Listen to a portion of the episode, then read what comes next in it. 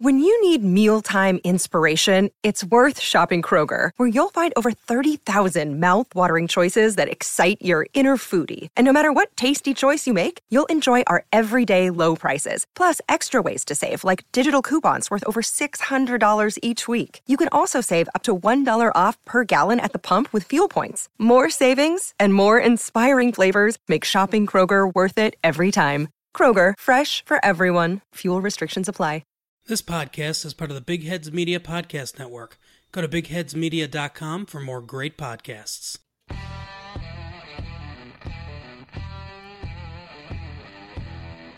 Nathaniel Perry Solder was born on April 12, 1988, and was signed by the New York football Giants in 2018 to what was at the time the largest contract an NFL offensive lineman has ever received. And after a slow and disappointing start to the 2018 season, he recovered nicely to have a solid, solid overall season. This is previewing the Giants. David double underscore powers. How are you? I'm good at jpenick74. I have a much better singing voice than you do. Oh, how dare Twitter? I think it's time. I think it's time to go to Twitter for a uh, a sing off. Oh, I would love that. I will sing you under the table. I will sing your ass off. Don't you dare do that. A player on the Giants touch my butt. There was, I knew there was no way you were going to mention somebody's ass and not play that. You know, formations and personnel. What We have a lot of uh, ass references in our sound bites. When you bring up the word ass, Yeah. is there really like a difference when you bring up like ass and butt? Like you can't just say to somebody you're a butt. I feel like that's less that's less uh that's less malign when you say you're an ass. When you call somebody a butt, it's a lot funnier. yeah, that's what I'm saying. It's like less it's less benign. It's less what? Malign. I was gonna say because benign. I thought you said benign, and I was like, benign is the opposite of what you're going for. No, I said no, no. I mixed the two. I said benign. Nice. I mixed benign and malign. Uh, and I said, mm, yeah, whatever. Um, good radio. Uh, we are here previewing the Giants. We are here previewing every single significant player on the Giants roster. Today, we are going to be combining two guys into one episode Nate Solder, Mike Remmers, the Giants left tackle and right tackle, respectively. And David, we are going to start out with Nate Solder, as the intro said. David, just uh, your overall thoughts maybe on Nate Solder's 2018 season. We'll get into some basic stats and info on him, and then our analysis portion, and then we'll move on to Mike Remmers. Well, I think for Nate Solder, a word I would use to describe his 2018 season would be misunderstood. You know, he comes in for for what at the time was the largest contract an offensive lineman had received. Four years, $62 million contract. No doubt, hefty. But I think that put a target on his back really, really quick because a lot of people were very unhappy with that signing because of the amount of money um, and the fact that he's not young. It was it was worrisome to give that kind of a contract to a guy who was in his position, and he didn't start great. He didn't he didn't start the year very well. But then again, the offensive line as a whole didn't start the year very well, and I think there's something to be said for the fact that he's starting every game next to Will Hernandez. Now I love Will Hernandez, and we've done Will Hernandez already um, and we both believe that he's probably the best lineman on this team. And I believe he's the best lineman on this team. Or he he by the end of the year will be universally recognized as that. For you know portions last season, he was shaky. Will Hernandez had rookie struggles, and it happens to everybody. Nate Solder is probably not used to having a rookie next to him. And we've talked a lot whenever we've gone to the offensive lineman, Justin everything you do as an offensive lineman is really it's a it's a give and take between you and the guy next to you. And as a left tackle, protecting the quarterback's blind side, you need to have full trust in the guard next to you. And if you don't have full trust in the guard next to you, your play is going to struggle. If you allow me to, to take like two or three more minutes, Justin, Yeah. I want you to think about, and I might have even said this at some point during the year. I can't remember if I went into this, but think about watching the Patriots, right? So Nate Solder, obviously coming from New England. Think think of, of what you see when you watch Tom Brady throw a football. How often do you see Tom Brady roll out of the pocket?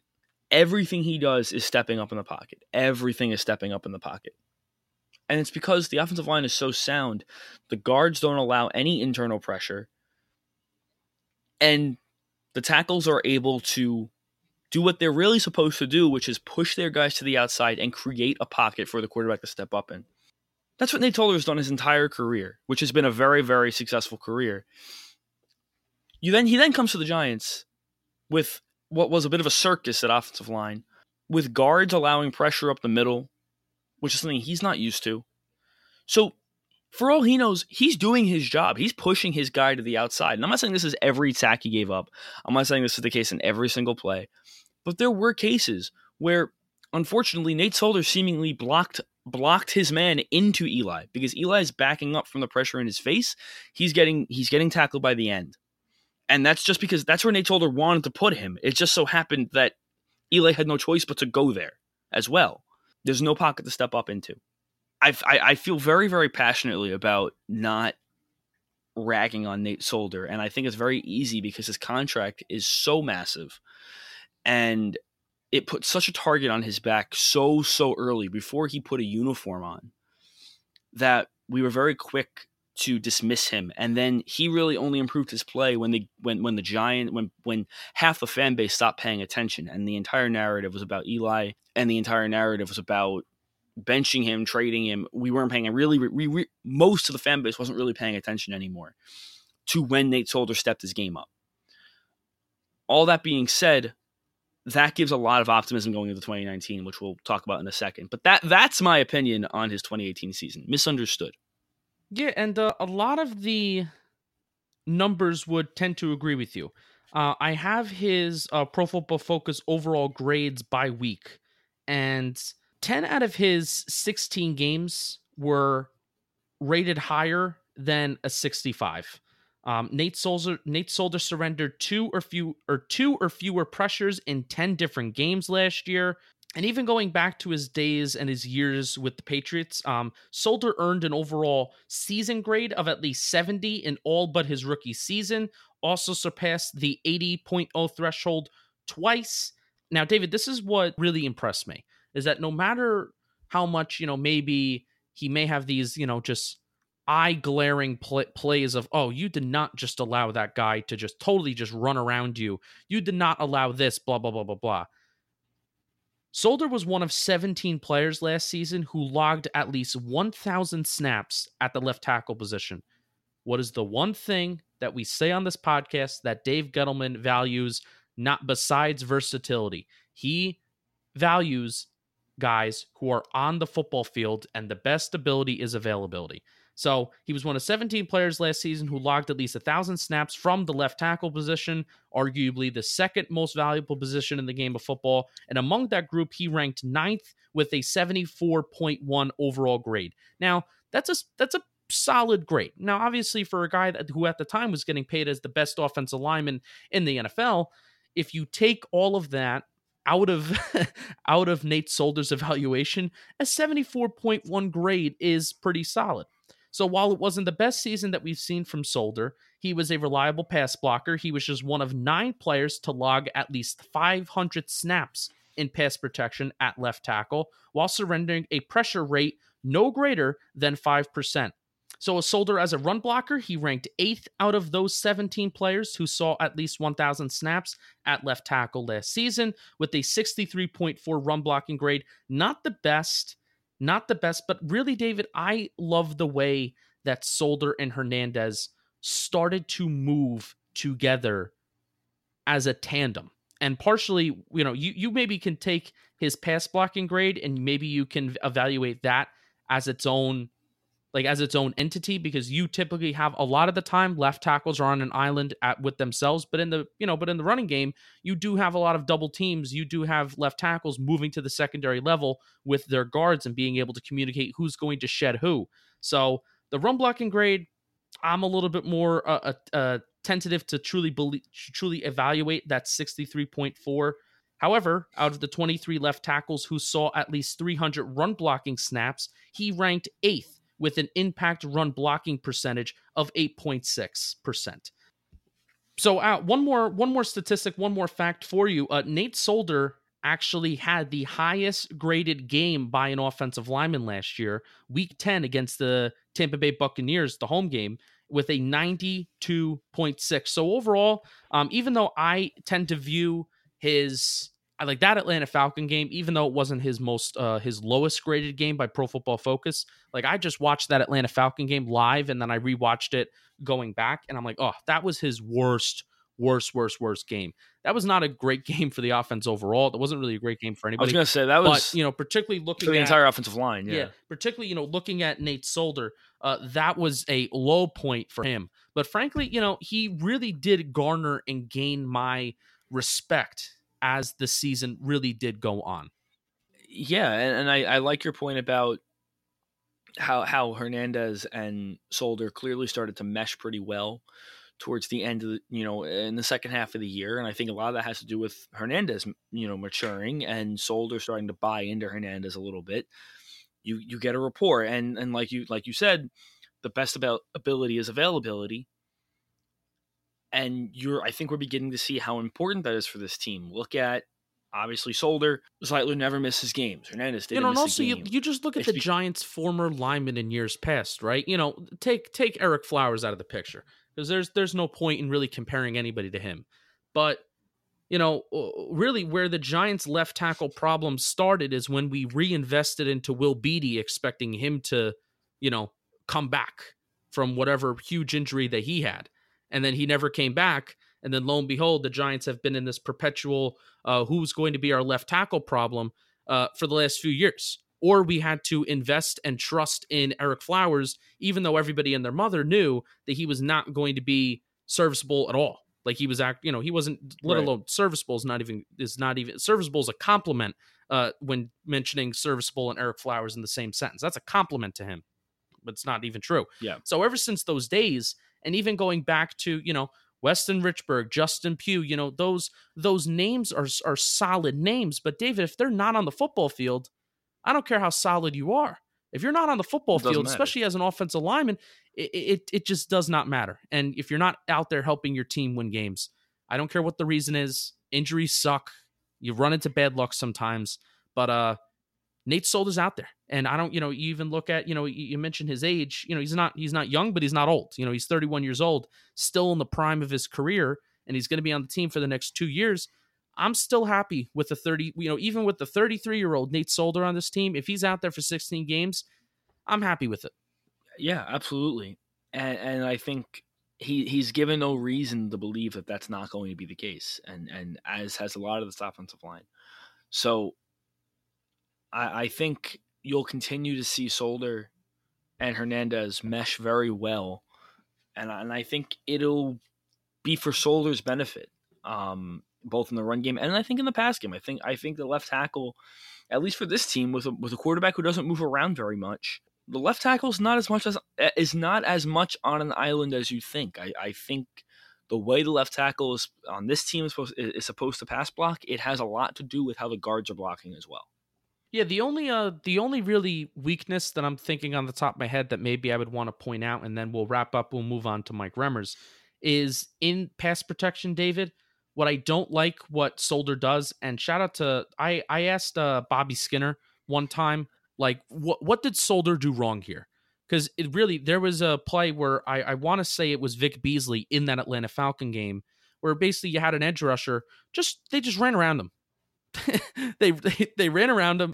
Where they did they just come off the ball that hard? He was so far from Solder, where he really the angle that the edge rusher took, you know, Solder couldn't even get his hands on him, or else he would have been reaching. And it is terrible, terrible, terrible to reach as an offensive lineman because that's something that Mike Remmers is guilty of. A little preview of that, but uh, he opens up his hips. He really opens up his hips too much, and what it does is it allows guys to simply, you know, run around them because when you're opening up your hips, David, and you're facing north south where you're perpendicular as opposed to staying like straight up and staying square, it's a vulnerable position to be in. And Nate Solder found himself in that position uh uh not frequently, but whenever you would see those oh my gosh plays from Nate Solder, it would typically because he really opens up. He has a tendency to open up his hips, which allows edge rushers to simply almost sometimes just run right around him. So that's really the the really only glaring weakness that I see. Not to say that he's an, you know he's an all pro player because he's because he's not,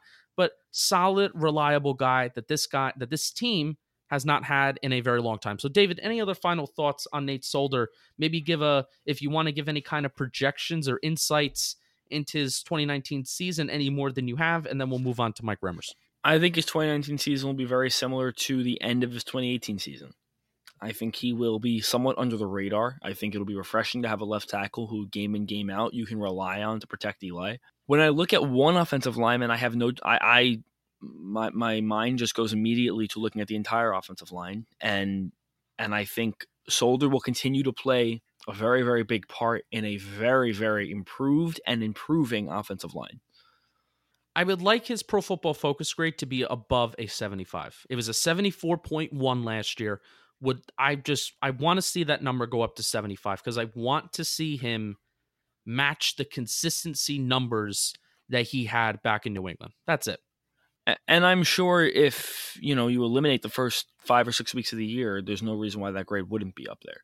His final four games, they were they were consistent in terms of they were all above 65, but none of them were above 69. So I mean, he was consistent, and that's not terrible. That's that's that's frankly, it's frankly, you know, it's not it's not bad. It's average. But again, I just I want to you, you obviously want to continue to see more because you figure that this offensive line as a whole is going to be more in sync. So really, I want to see that grade as a uh, above a 75 this year, especially for the money that we are paying him. So David, that is it. Are you ready to move on to Michael Remmers? I am ready. First time anybody has probably ever called him Michael Remmers, but here Michael we go. Remmers.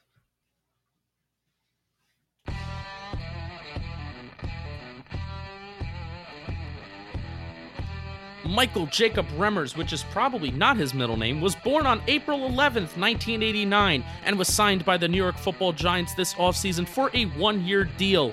And he looks to short up a right tackle spot that has not been since Justin Pugh's second year in the league in 2014. This is previewing the Giants. Part two. Took me a second to really remember that that, that, that was part two. I was gonna say that was that was a very last minute part two. Yeah. Well, also we typically don't do part twos very often because we like to stick to one player per episode. But here we are. Um, Mike Remmers, I, I, really have to, I really have to throw this out there. I know we, I know we really need to do much personal information for for Nate Solder, but I really have to throw this out there because I thought this was really hilarious and funny and noteworthy. Uh, he's from Portland, Oregon, so beautiful place. First of all, uh, that's honestly like low key a, a bucket list place that I want to visit just because it's like nature.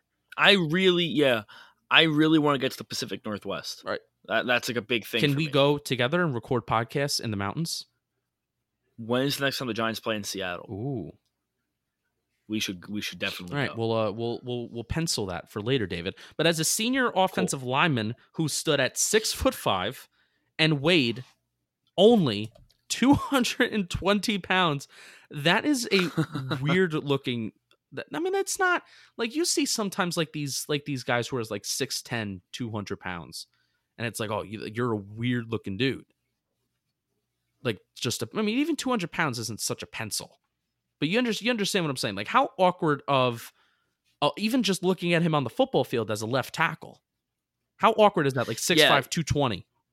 It's just I feel like it would be it would be going up it, it, as like a high school senior. It'd be going up against like like an asparagus. Wow. Not like a singular asparagus. It's like when you go to the store and you buy a, an asparagus Mhm. bunch and you have multiple. I feel like that's what it'd be going up against. The dude is 310 pounds right now. So he had to put on like 80, 70 to 80 pounds by the time like he was in college in a span of a few years. Certainly bulked up, and he's the better for it. But that's just it's that's honestly just just just crazy to me. Um, he did not receive or uh, get a single scholarship offer in high school. Now, shout out uh, Mike Remmers went to a Jesuit high school. He went to he went to Jesuit. Hey, Jesuit. I, I hate that.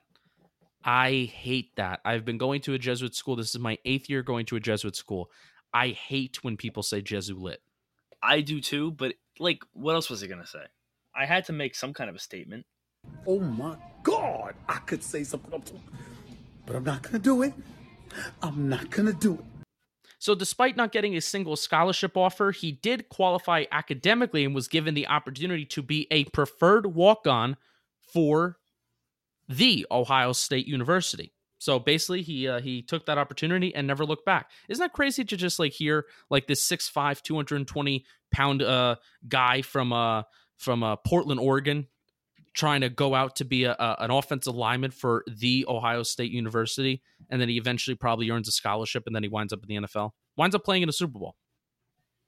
Well, I mean, what's really cool about that also is like if you think about it, the fact that a team like Ohio State's willing to give him, you know, give him a shot, and and even if it's just a preferred walk on, it means that somebody at some point saw that he was very, that he was somewhat technically sound, and he had some natural talent. Yeah.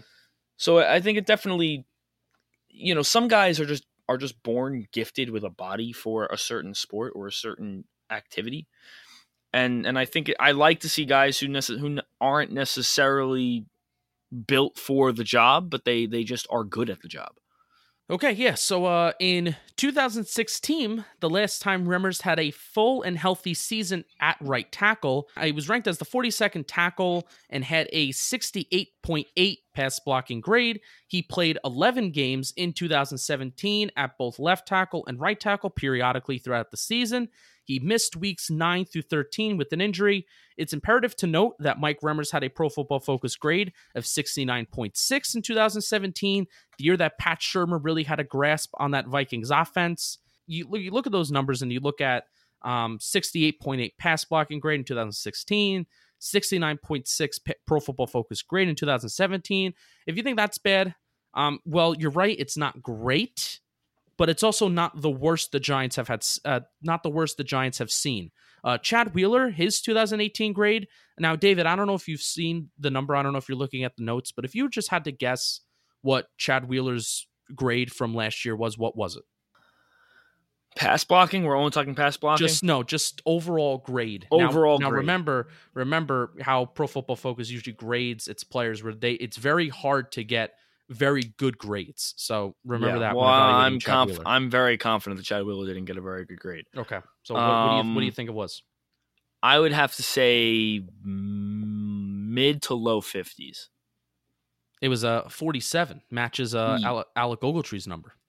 That's you hate to see that. I, ironic. Very ironic, and that that that also means that we just got our Alec Ogletree out of the way. Also, I do want to mention that Bobby Hart's grade in 2016 was a 56.3. So basically, the last two right tackles that we've had, you know, 2016, Bobby Hart was also, I'm pretty sure, part of 2017 as well. And then Chad Wheeler in 2018. Now, we don't even need to even mention Ereck Flowers. So if you, you know, if you think that, you know, oh, the uh, uh, like an average of 70 for a pro football focus grade, especially for a guy that saw some sort of success in Pat Shurmur's offense previously, if, if you're not happy with that, um, you know, just think of who we have had previously and be thankful when you put your head down uh, to go sleep tonight. Also, the also the contract is like nothing. It's a one year prove it deal.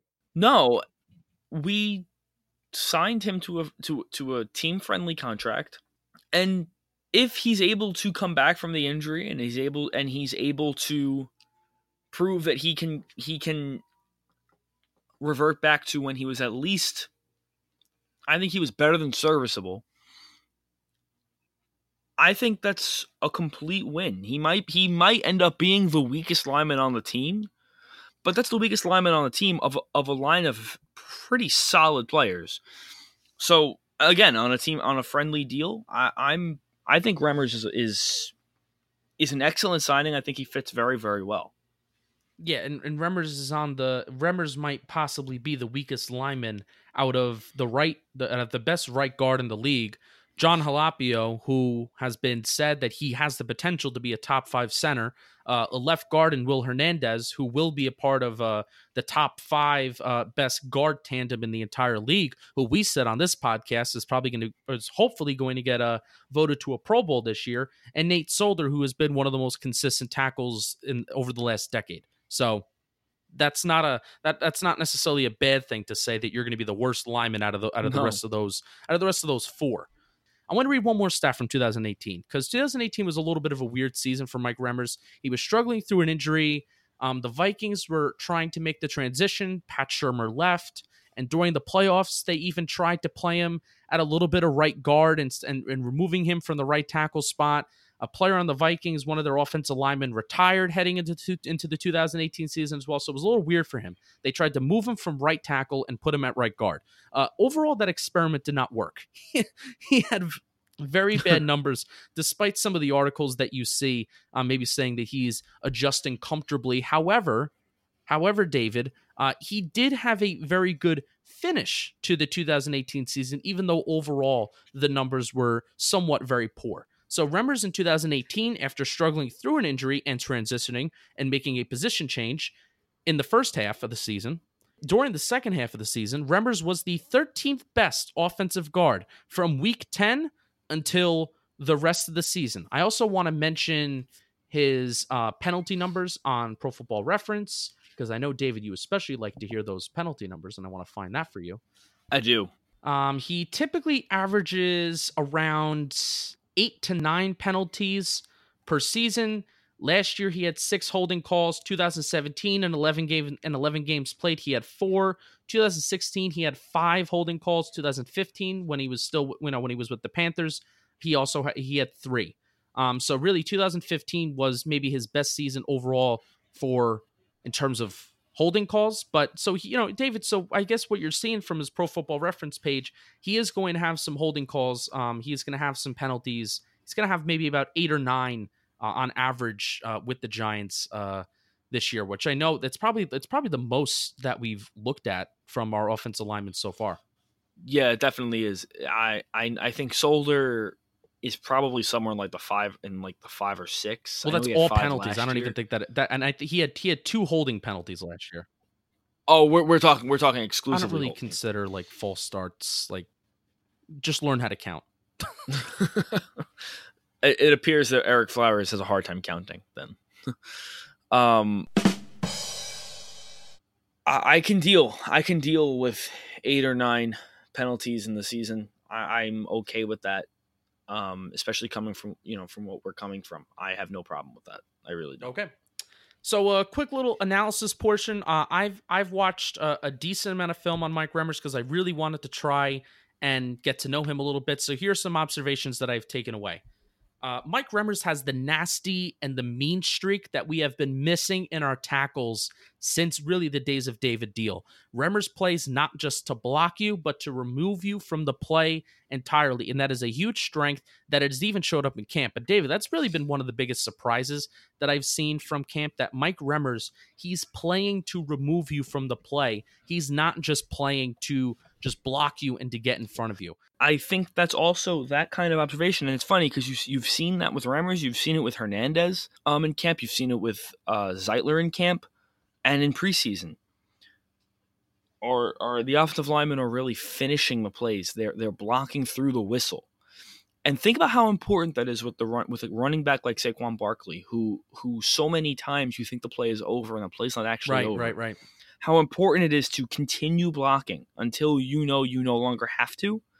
You're not just blocking the guy in front of you; you're blocking your man. So you're block you, you know, you, the way these guys block. You watch them, and it seems as if their thought process is, "I will block this guy into the next guy."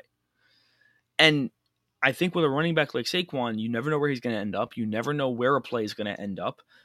That's crucial to a guy like Saquon's success.